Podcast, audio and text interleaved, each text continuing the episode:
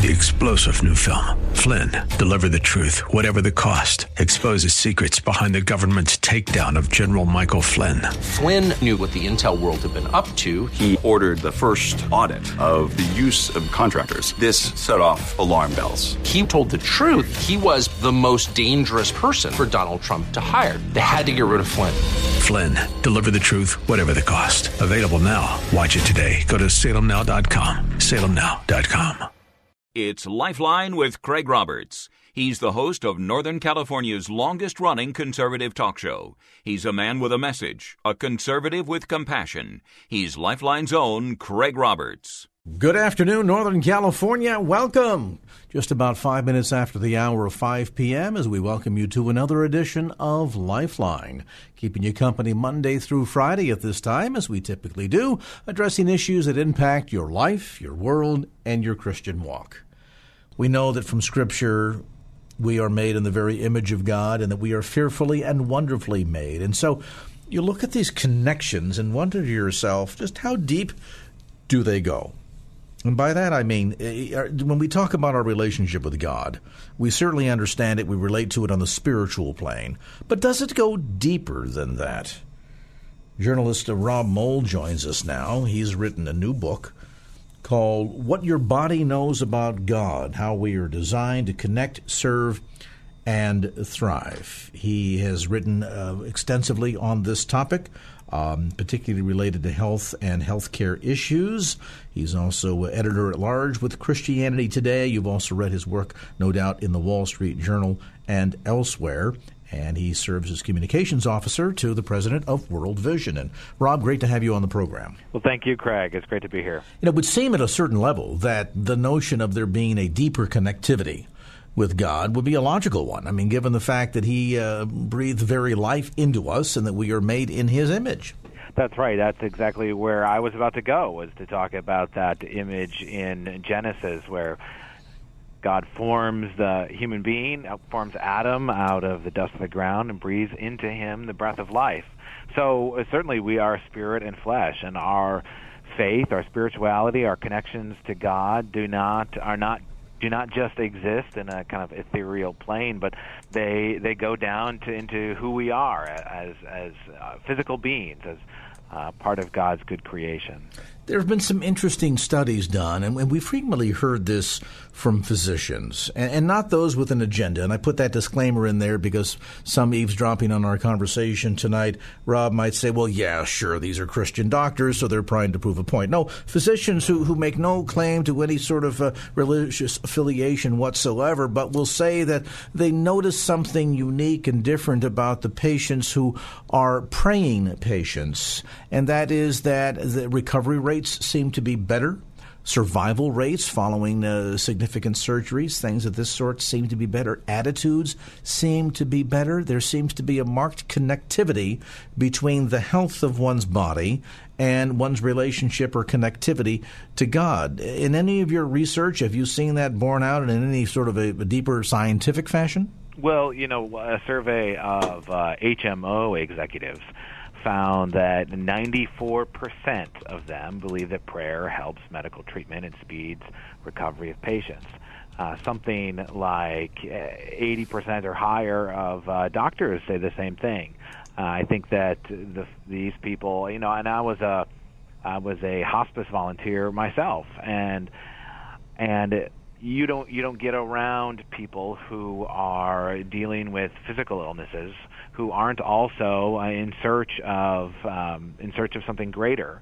And those who have that connection uh, connection to God uh, who are able to um, draw on that uh, deep well of faith they're able to they're able to often deal with those illnesses in a much more productive way. And often that means that uh, literally you can measure their immune systems and that has an effect. They're they're able to respond to disease in healthier ways. People who go to church tend to tend to live longer people who um, are engaged in spiritual practices do one researcher at uh, Duke University found or he estimated that the effects of not going to church, uh, the effects of the lack of spiritual, uh, lack of uh, spiritual involvement, was a, as unhealthy for people as smoking a pack of cigarettes every day for 40 years. Wow.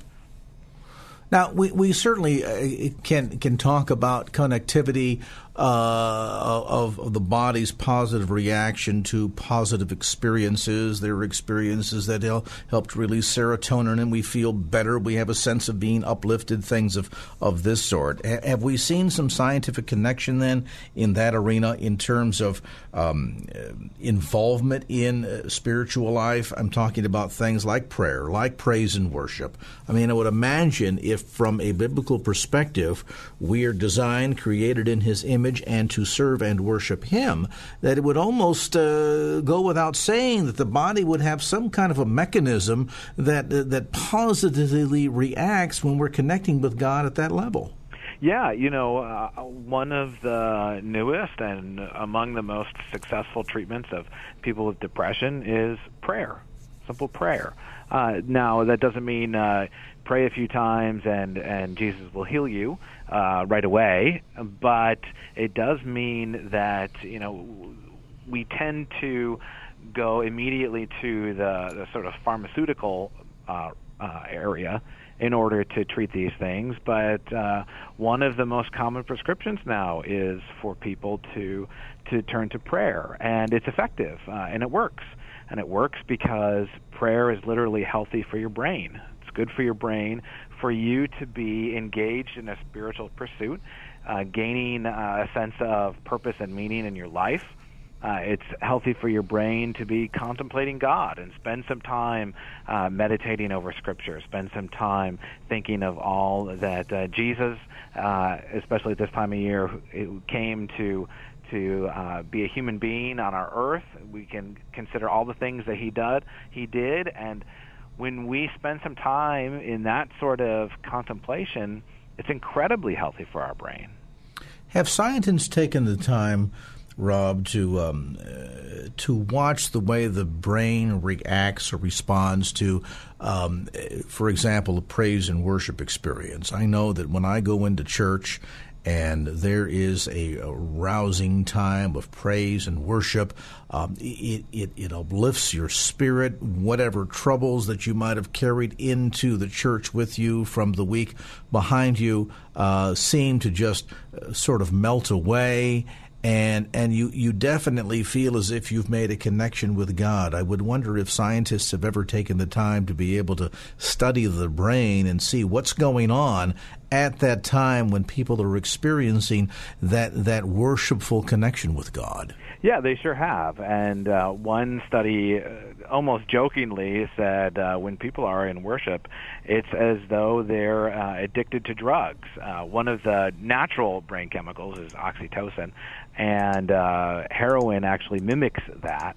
And so you get a, in a sense, according to the researchers, um, you get a sense of this spiritual high. You are um, you, you're with all of these people. There's a there's a social aspect there.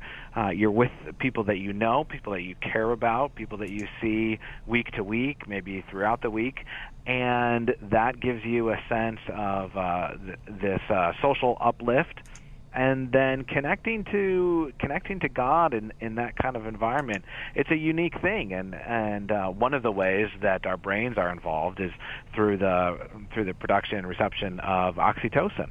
Uh, it's a it's a normal uh, brain chemical that helps us to to sort of feel uplifted and um, and that seems to be one way that that our brains are designed to have that special feeling of connection to God. You know, God works in the, through physical means all all the time when He works in our lives, and in that moment, uh, that uh, that uh, little boost of oxytocin is one of those ways.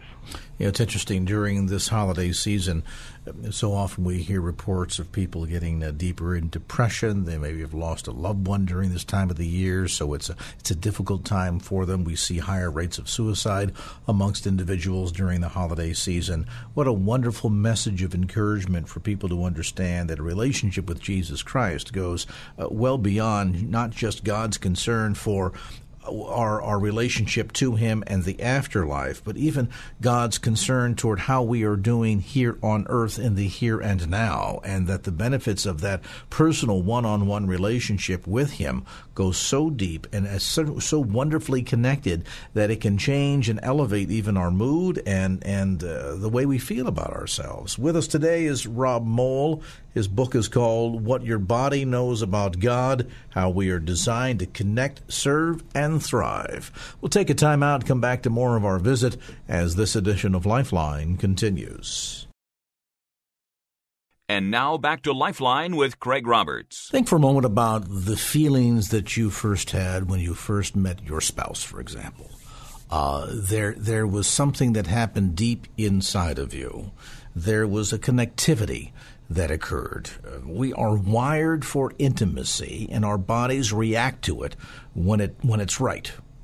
It stands to reason, therefore, that in that same sense in which the physical part of us reacts to uh, a loved one there is that same sense of the way in which our body reacts to intimacy with God. We are, after all, created in very God's image. I've always been fascinated uh, by the passage early on in Jeremiah where God speaks of having known Jeremiah while he was yet in his mother's womb. And so, with that thought in mind, we're exploring this topic today of what our body knows about God. And with us today is um, author and journalist uh, Rob Moll. And, and Rob, toward that end, I guess it stands to reason as much as we, we see that wonderful release of all those positive chemicals that go on in the brain when we're, when we're close to our, uh, our spouse, when we're intimate with our spouse. Same thing is true, then, I guess, of God. Yeah, it sure is. I mean, when when researchers uh, put uh, put someone into a, a brain scanner, it seems kind of sacrilegious to stick someone into a, a big machine and then and then tell them to pray. But we can find out some really interesting things when when that happens. And one of the interesting things is that the brain is working in this in this unique way. It's uh, different than if you were having another kind of emotional experience. So they looked at people remembering uh, fond uh, fond memories of uh, of friendship, feeling perhaps even the closest sorts of friendships that they've ever had and remembering special moments. And and then they looked at those people remembering special moments with God and what that looked like in the brain. And and they're actually really different things. The brain's doing something different but not something unusual or something that the brain isn't designed to do. Uh, and one of the fascinating things is as we as we get closer to God and as we use our brain in this way to contemplate and, and meditate and pray to God, the brain is actually enhancing its uh, its senses of compassion, sort of the brain muscles around compassion and social awareness. So as we as we grow in our love for God, we actually grow in our love for other people. So as you as you mentioned, you know, as we connect with people, we're also connecting with God. As we connect with God, we're also connecting with people. When you were writing this book, in the middle of this project, um, your wife went through a pretty difficult experience, um, which I, I, guess made aspects of, of this book a little bit challenging. Talk to us about what was going on with your wife, uh, Clarissa. Yeah. We were about six weeks after the birth of our child, and and Clarissa started having panic attacks. I'd never seen someone with a panic attack before, but it's a, it's a frightening thing. Uh, this overpowering sense of uh, a sense of uh, that you're going to die. This sense of something is drastically wrong. Um, I need to uh, uh, you know, my, my my life is unraveling, uh, my world is unraveling, and I'm going to die any minute.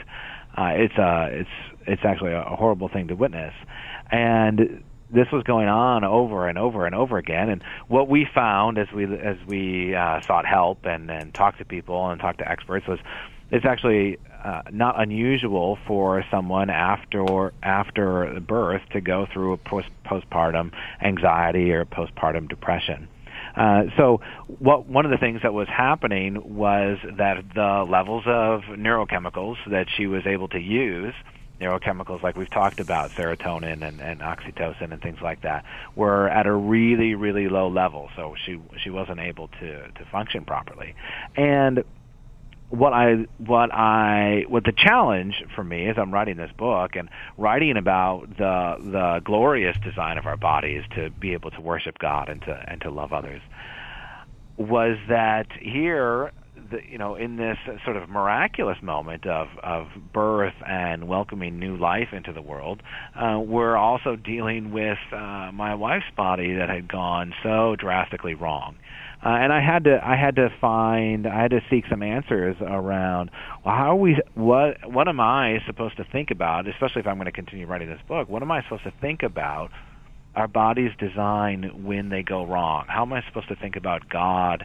and suffering and and these were these were pretty tough questions for a while digging into that, and I think it was important for the integrity of the book to do so. Uh, what were some of the conclusions that you were able to draw for yourself? Well, you know, you look at you look at Scripture, and uh, especially at Job, and God doesn't really give Job a, a terrific answer when he when he wants to know why he went through this suffering. Uh, God essentially answers, "I'm God," um, and and one of the things that we see in Jesus is that uh, even Jesus suffers and not so much that that uh, God gives us an answer or, uh, or the kind of explanation that we are seeking when we ask God about suffering, but but we see that Jesus has suffered with us. And so, as I looked, uh, you know, in the in the physiology and the biology, what what is what are we supposed to how do we make sense of this? One thing I found was that one of the healthiest things that we can do when we're suffering is actually to help other people. Uh, I talked to somebody who had gone through a similar experience, of panic attacks, and uh, and he went to a, a Christian psychologist, uh, not knowing that this this woman was Christian, and she said, "Okay, your your path back to health to health is going to be to help people." and she gave him a task every Monday. She she gave him a task of, uh, you know, go to the soup kitchen, uh, help someone across the street, do these very um, very mundane but very important actions of helping another person, and that was actually his route back to health.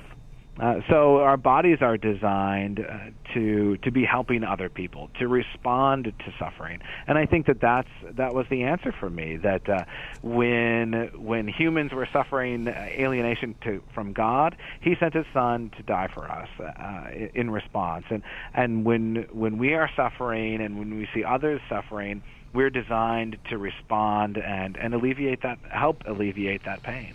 We will find individuals that will, for example, during this time of year, uh, during the holidays, uh, suffer from one form or another of depression. That, in more extreme forms, can certainly lead to panic attacks, similar to what uh, your wife is experiencing on a postpartum basis. And it's fascinating to note how often, as you suggest, that just the very idea of getting the focus off of how you're feeling and your experience and focusing on somebody else whose circumstances or needs are, are, are bigger or more severe, how that can entirely change your outlook. And suddenly you realize wait a minute, I'm here doing all of this and engaged in helping this person, and I'm no longer feeling depressed. I, am I'm, I'm no longer having to deal with the panic attacks. And it's amazing to see the way God sort of builds into our system this ability to, to do unto others that oftentimes be a form of worship as well. And in doing so, all of a sudden, the body has a way of, of healing itself, doesn't it? That's right. You know, one of the one of the interesting things uh, of research recently is that you know mental health is uh, you, your mental health is best when you're not really thinking about yourself. Um, when, as C.S. Lewis talks about, you can't go around uh, looking for how can I experience joy today. Uh, you experience joy when you're finding joy in the things that you do, uh, and in the same way, mental health. Um, you know, we are healthier as people when we are engaged, when we are concerned not for ourselves, uh, but for those around us, those who we care about, those that we are living our lives with, our family members, our friends, uh, those those in our church communities, uh, the people at work. That's really where we find meaning and purpose, and then therefore a healthy life. Rob Moll, the book called What Your Body Knows About God How We're Designed to Connect, Serve, and Thrive. Rob, thanks so much for the insights. The book, by the way, published by InterVarsity Press. You'll find it at Bay Area Christian bookstores. Great holiday gift. Also through Amazon.com. Thanks again to uh, Rob Moll for being with us. Details, too, about his work on the web at robmoll, M-O-L-L, dot com. And now back to Lifeline with Craig Roberts. You know, when you think about your relationship with others, so much of how we view and see and relate and interconnect with others is based on the way that we view, relate, and understand God. And so much of the way we do that is based on our thought process, the way we, we mentally construct our image of God, who we perceive Him to be. And to a large effect, as my guest asserts tonight, the way we view God also has a profound impact on our physical, mental, and obviously spiritual health. How do we go about how do we go about better understanding the relationship between the way we view God or think of God and the way it impacts so many parts of our life? Well, he tackles this very topic inside the pages of a new book called The God Shaped Brain. Now, Dr. Tim Jennings is a board certified Christian psychiatrist and master psychopharmacologist, voted one of America's top psychiatrists by Consumer Research Council for 2008, 10, and 11. And he is on the board of Southern Psychiatric Association and is in private practice in Tennessee. Joins us now to talk about the findings inside the pages of this new work, The God Shaped Brain. And Dr. Jennings, a delight to have you on the program. Thank you. It's a delightful delight to be here. Ironically, Scripture says so much about this topic, and we tend to kind of just kind of gloss over it, don't we? I mean, in the, in the sense that we're told about bringing our thoughts into captivity. Um, we, we, understand a lot about uh, the uh, the idea that we see, for example, in Philippians four eight, that whatever the things that we think about. And so, if that's true in so many ways, why is it that seemingly a lot of us, maybe not all, but but many within the church, kind of had pretty significantly faulty thinking about God? Yeah, and, and that's a great point. I, I think the point you're making is, is great on several levels. One, science, brain science, is actually affirming uh, things that the Bible has said for thousands of years. And that's exciting to be able to, to look at the brain science, the brain research, and say, wow, the Bible was right 2,000 years ago. Without any CAT scans or MRIs or, or neurobiology, it was still right. Um, so why do people struggle with distorted ideas? Um, well, I think it has to do a lot with uh, innocent and inadvertent ideas that slowly uh, encroach over time as we take our human ideas and put them back on the Bible rather than letting the Bible reveal itself to us. We hear things uh, such as um, folks that are out there in the world of uh, of motivational speakers that talk about mind over matter, things of this sort. I mean, most definitely, science has found a very strong connection between the way we think or view things and our health, hasn't it? Absolutely, and everybody has probably heard of something called the placebo effect. You know, the idea that uh, if you get a uh, sugar pill, but you believe it's a pain pill, that uh, you not only get pain relief, but brain science has now shown that if you believe you're getting a pain pill, your brain will actually release uh, chemicals called endorphins and enkephalins, which are brain-produced opiates or painkillers. So you actually get physiological brain change if you believe you're getting a pain pill. But if you are told you're getting a sugar pill and uh, and uh, no longer believe you're getting a pain pill, the brain does not release the endorphins and, enkephalins, so you don't get the pain relief. So something as simple as that, uh, when we have a change in belief about what's happening, there's physiological consequences that are different depending on what we believe. Medical science certainly understands this. I mean, uh, for example, my mother, who's been a cancer patient for almost a decade now, when she was first under treatment by her oncologist, uh, encouraged her that very much how she viewed this particular battle with cancer, what her anticipated desire was in terms of the outcome, and her her mental viewpoint on the ability to to get through all of this, meaning the chemotherapy, the surgery, so on and so forth, would play a major role on whether or not she was going to be able to beat this disease or not. And I'm pleased to report that in the decade, uh, her, her mental viewpoint on all of this has been very good, very positive, and she's managed to um, be into full remission four times over in the last decade. So, having said that, clearly those of you in the, the medical arena have seen a connection between the impact that our thinking has on our physical well being. Why is it that we've kind of perhaps within the church lost the understanding, or maybe failed to in the first place, recognize the understanding that there's also a very strong impact between our relationship with Christ or the viewpoints that we have on God uh, based on maybe the, the impressions that we had as a child and the way we think of God? You know, I think something happened in uh, uh, several hundred years after Christ where the idea of God being the builder, creator who constructed his universe to operate on design parameters or protocols, laws of health, laws of gravity, these, these construction protocols that nature operates on being God's law, that instead an idea that God was like a, a Roman emperor, a dictator, imposing arbitrary law, human type law, really came into the uh, Christian thought process, and things changed. And you, you can see that history where the early church was very self-sacrificial, but then suddenly the church went on the Crusades, and we had the Inquisition, and we would burn people at the stakes uh, for not believing the way. So methodology changed because this construct of God's law changed from protocols upon which life was built to imposed rules you better keep or else.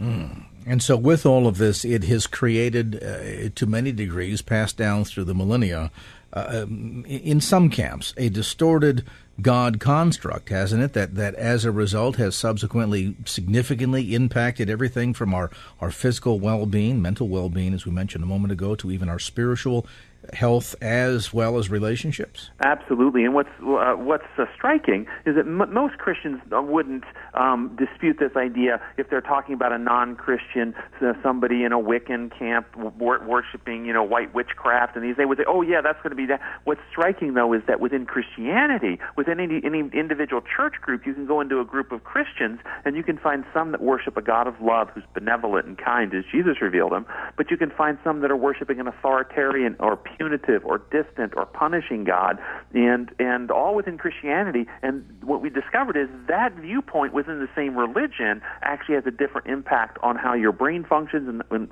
and actually structurally changes the brain and ultimately your physical health. From your position as a physician, where did you begin research into this arena to begin sort of connecting the dots, so to speak? uh, of the connection between whether or not we have a healthy or a faulty and distorted, thus, uh, God construct in our minds, and then the ultimate impact that it has on not only, in, in many respects, I guess, self defeating behaviors and toxic relationships, but, but the aspects in which it touches every part of life. I think it really started for me in my residency. When I started my psychiatric residency, um, I guess more than 20 years ago now, I um, was challenged by my faculty who, by and large, didn't believe in God and kind of looked like historic psychiatrists often have down on those who do look on God as somehow being un do believe in God as somehow being unenlightened in some way, and so they really challenged us, and we had to read the theorists like Freud and Jung and Adler and and many of the, the theorists who don't have a great God concept, and uh, these ideas were very challenging for me, and I had the premise that okay, I believe God is real. If He is real, then the evidence should support that. His, his we should be able to find evidences that that sustain God's word and not have to simply say, "Well, I believe," and I'm, I'm just not going to look at any any evidence or facts. And uh, and so I started research 20 years ago into this to to identify the protocols, the evidences that were there, and it's been fantastic and, and rewarding and, and validating to to discover that the Christian viewpoint is much more um, scientific, much more evidence based, much more reliable than a viewpoint that excludes God. Have you had a chance to see this play out in the um, in the patient relationship, in the sense that you've been able to notice differences in a patient's ability to respond to treatment? Uh, for example, uh, take two identical, generally identical sets of of uh, symptoms and uh, patients of about the same health condition, age, weight, etc., etc find one who has a strong positive viewpoint uh, on God and on life, and then one who does not, and then be able to play this out at all in any even remotely scientific fashion to see the end results of, of the treatment process for those patients? Well, it, it, yes, and it even a little more subtle than you would suggest, believe in God or not believe in God. How about one that believes in a God of love? who is self-sacrificial, and benevolent, and one who believes in a judgmental, punishing God, and one believes God is is cares for them and wants to deliver them, and one believes God is actually doing this to them. Mm.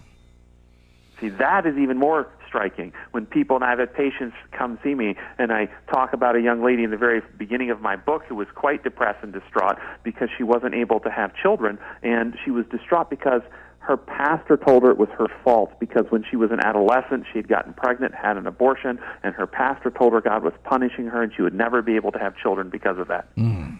So, this viewpoint of an angry, chastising God that is punishing her for past sins or mistakes, I mean, my goodness, you can see the manner in which that could impact every level of one's relationship with Christ and ultimately the way you, your, your belief system works. Yes, and, and, and neurobiologically, when you have those beliefs, it actually fires the brain's fear circuitry called the amygdala, which causes in your body the activation of your immune system, which kicks up inflammatory factors. And this chronic activation, if this continues, actually results in uh, increasing risk of obesity, diabetes, high cholesterol, heart attacks, strokes. It reacts on the brain, increasing your risk of depression. I mean, this is very damaging to the to the physiology to have chronic, chronic fear and anxiety going. Whereas if you come back to a knowledge of God as a God of love, when we fire the brain's love circuits, which is called the anterior cingulate cortex, they actually calm or shut down the fear circuitry.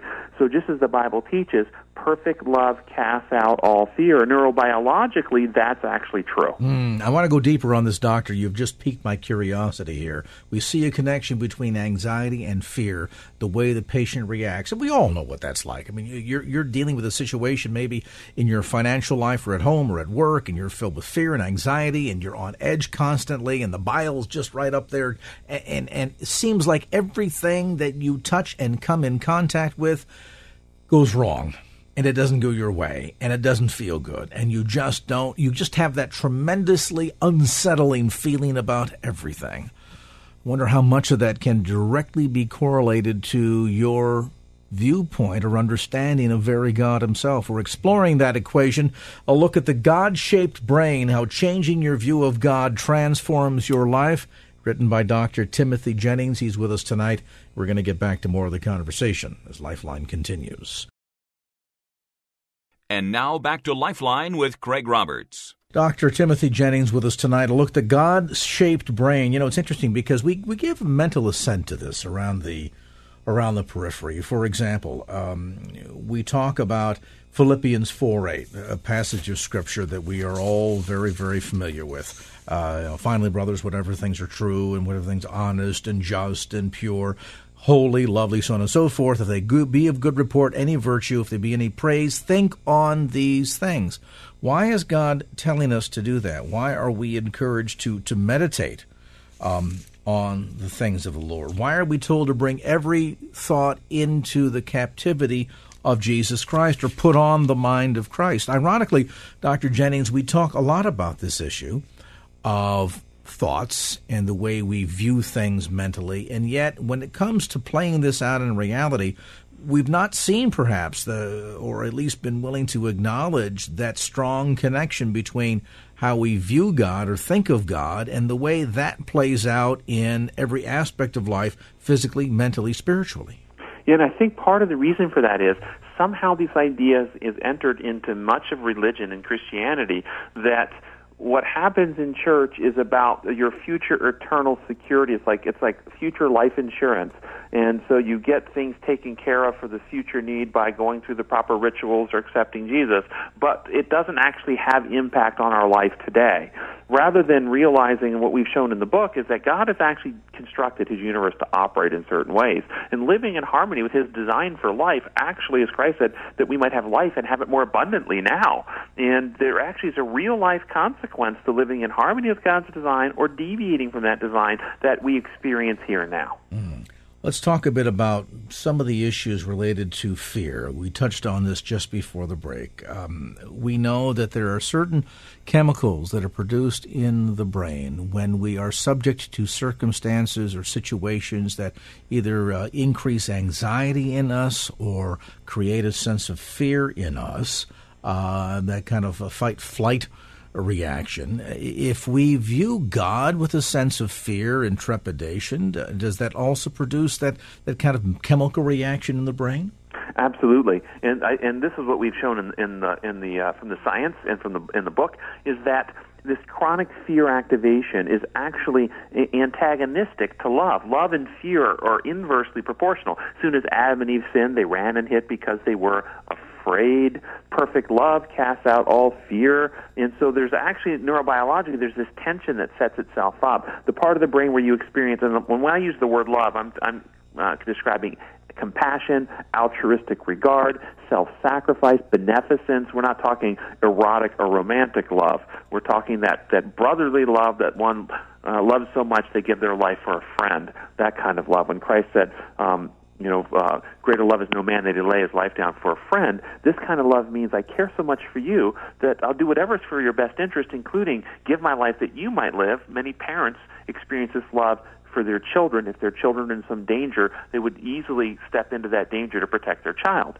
Well, that's at war with another principle that's driven by fear since Adam's sin that the scientists call survival of the fittest. I love myself so much, I'll do whatever I have to to protect myself, including if it comes down to it, kill you that I might live. Love you, love you so much, I'll give my life that you might live. Love myself so much, I'll kill you that I might live. These are antithetical. Love versus fear. Fear drives us to self-protection and exploit and hurt others. Mm. This process then of beginning to recognize the impact that our thinking process, the way we view or react to God, a lot of it, of course, goes back to uh, childhood. Um, we often hear stories, uh, Dr. Jennings, of individuals, for example, who um, are introduced to the claims of Christ later in life and often struggle with the imagery of God as a benevolent, loving, protective Heavenly Father who would sacrifice His only begotten Son on our behalf. And we, we some people will reject that just absolutely out of hand because they grew up in a household where there was perhaps an absentee father or a you know drug crazed alcoholic uh, driven, abusive father. And so the notion of being able to equate a loving Heavenly Father who sacrifices His Son on behalf of all of us that we might walk in relationship with Him is antithetical to their to their manner of thinking. Yes, you're exactly right, and that is a barrier for some people. Our childhood experiences certainly can put obstacles in the way. And that's, of course, why we are called to be witnesses, uh, the hands and feet, so to speak, uh, God's uh, disciples and agents on earth, to love those individuals. And so they may not have experienced God like love in their childhood, but they can experience God like love in their adulthood from others who can still love them in spite of their shortcomings and anger, and ultimately lead them to see Christ in us. We talk about this notion in Scripture of uh, bringing our thoughts into captivity.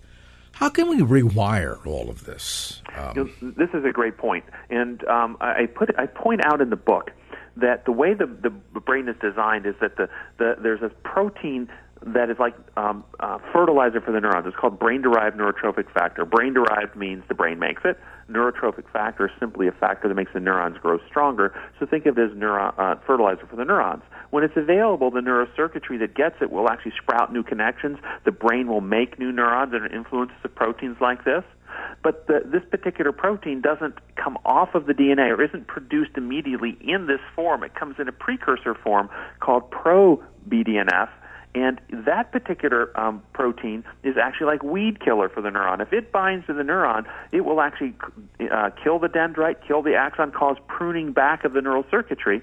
And so the key issue is if there's a if there's an enzyme available that will cleave this this weed killer into the fertilizer, then the neuron grows stronger. What determines whether you have this enzyme or not? And this is fascinating. It's the activity of the neural circuit itself. If you're firing the neural circuit, using it, it produces this enzyme. So pro-BDNF, the weed killer, is cleaved into the fertilizer and it grows stronger. The circuit grows.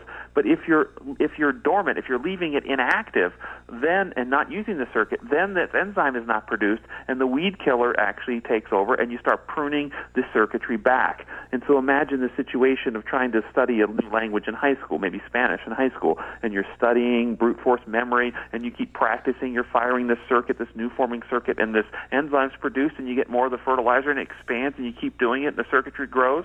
And then one day you graduate, and 20 years go by, and you haven't spoken the language for 20 years, and what happened to your ability and proficiency? It's been pruned back. Well, where where every thought into captivity comes now. Let's say um, we have somebody in their imagination imagining certain thoughts, like we can lock a pedophile up in prison so he can't act on the behavior.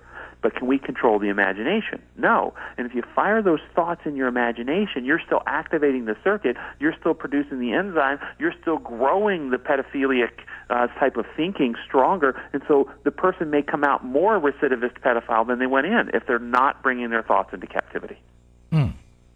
So, a lot of this has to do with the way we control and focus our thoughts. And again, that goes back to much of the, the instruction that we've received, but sadly have never put it fully into practice within Scripture. So, if we have been raised with a fearful viewpoint of God, um, and we know what the brain's reaction is to that, as much as the way we see the way the brain will react to, to violence and the numbing effect, oftentimes, for example, in children that spend hours on end um, viewing violent video games or, or television programs, and after a while it tends to kind of anesthetize them to the, to the reality of what they're really facing. Then, mm-hmm. when they are exposed to real significant violence, they're almost uh, nonchalant about it because they've been anesthetized to all of this. So, it, if if then there has been a long process of training, so to speak, the brain to believe that God is someone to be feared, and and as a result um, has has set up this boundary.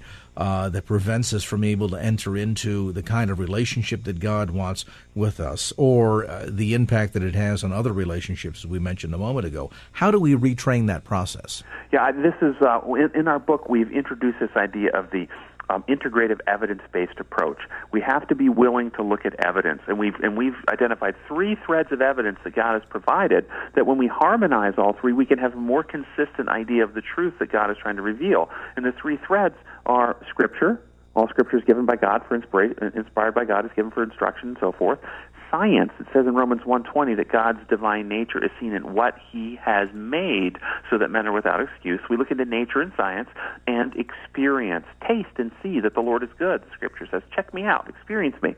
And if you separate the three threads, science without the other threads, without scripture, is vulnerable to going into godless evolutionism. If you have experience without scripture and science, it's vulnerable to mysticism, particularly Eastern mysticism, which is making huge inroads in America. And then Scripture alone without the other two. I don't know if you know, but the, the Christian Encyclopedia currently identifies 34,000 different Christian groups, all claiming the Bible supports their view. Hmm. And so, without the other two anchors, we end up in confusion and disagreement and argument. And so, bringing all three threads together, we can find a harmonized truth that reveals, and this is what the beauty, and this is what we've shown in the book, is that God is love and that love, when you come back to a knowledge of God's love, it actually activates healthy brain circuits. It turns off the fear circuits. We have less anxiety, lower heart rates, lower blood pressures, lower uh, cholesterol levels. We have less risk of heart disease. We live longer. We have less risk of dementia. All these things happen when we come back to a knowledge of God. But we hold those other distorted concepts. We actually have more disease and, and we have more disability. There's so much about this business of putting on the mind of Christ and bringing our thoughts into captivity and focusing on Him. Now, of course, the big key, if you've been eavesdropping on this conversation, um, as Dr. Jennings points out in the book, insight doesn't always equal change.